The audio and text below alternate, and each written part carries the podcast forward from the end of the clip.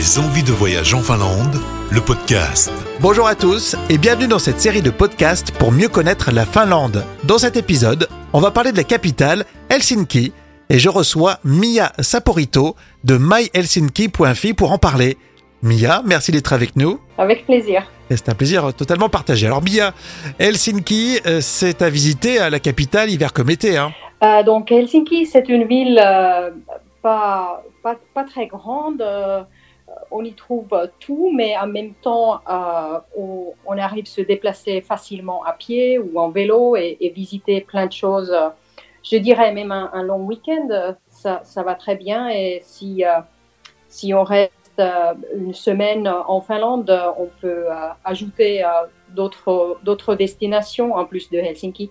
À Helsinki, beaucoup de choses à, visiter, euh, notamment le Suomenlinna, euh, dit-on, à ne pas louper. Hein. Oui, donc euh, c'est une île qui est tout près de Helsinki et d'ailleurs le, système de, de, de transport commun de, de, la ville de Helsinki va jusqu'à sur cette île par, un, par un bateau.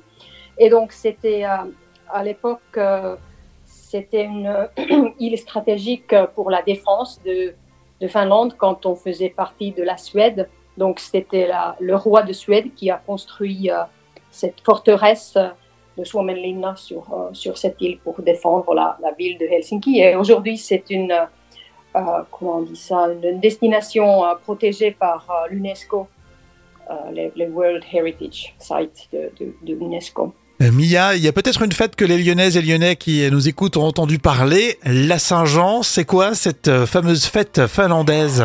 Ah, je, je, pense que c'est peut-être la, la, plus grande fête de l'année. Euh, c'est une longue, c'est tout, ça tombe toujours sur un, c'est un week-end euh, de, trois jours et euh, tout le monde part sur des maisons de vacances. Si on n'a pas sa propre maison de vacances, on a bien des amis ou quelqu'un qui connaît quelqu'un qui a des maisons de vacances. Donc, euh, donc la ville, toutes les villes sont, sont vides.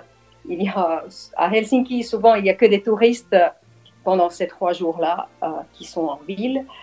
Et parce que nous, on, on part euh, dans les maisons de vacances au bord de mer ou au bord des lacs. Oui, quand vous dites euh, maison de vacances, un peu comme nous, euh, résidence secondaire, sauf qu'on on est privilégié un petit peu quand on a une résidence secondaire. C'est plus euh, développé en Finlande, euh, sa petite maison à la campagne. Oui, oui, oui, c'est très commun. C'est très commun parce que dans les années, euh, je pense, 50, 60, 60 le gouvernement supportait beaucoup cette cette, euh, cette façon de, de, de, passer des vacances et des week-ends euh, et, et, construire euh, des maisons de. C'était assez, assez facile pour des gens d'avoir des, des, terrains et construire des, des, petites maisons de vacances.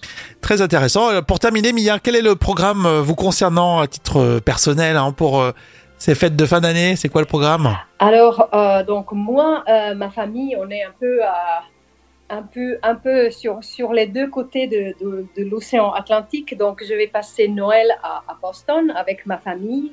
Et après, euh, Nouvel An, je vais passer en Islande, à Reykjavik. Et c'est un joli programme. Merci Mia. Merci, à bientôt. C'est la fin de ce podcast. À très bientôt pour découvrir une nouvelle facette de la Finlande. Des envies de voyage en Finlande, le podcast, en partenariat avec l'Office de tourisme de Finlande pour organiser votre voyage en Finlande et vous plonger dans la nature, les forêts, les lacs et la culture du pays. Rendez-vous sur visitefinlande.com.